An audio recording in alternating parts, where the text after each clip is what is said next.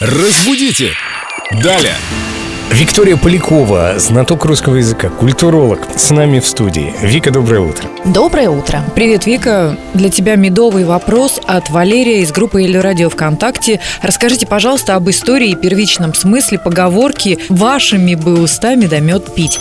Очевиден перенос на себя чужих достоинств. Как считаешь, Вик? Не совсем. В целом это выражение и было, и есть с одним и тем же смыслом. То есть, когда говорят какие-то чрезвычайно лестные речи, или доброе пожелание, имеется в виду, что так уж сладко они звучат, что было бы здорово, чтобы так оно все в действительности и было, чтобы все исполнилось, как сладко звучат эти пожелания. Да, здесь сослагательное наклонение? Да. То есть что-то несбыточное. Есть вероятность, что оно сбудется, конечно, но хотелось бы во всяком случае, но уж больно это все велеречиво. Слишком сгущеночно, слишком медово, слишком Да, вкусно. Слишком как патока, прям уж совсем сладко. Спасибо Валерию за вопрос. Но вот в этом все мы, мужчины, вместо медового месяца предлагаем какие-то медовые вопросы, какие-то сладкие речи, знаете. Вот это вот все.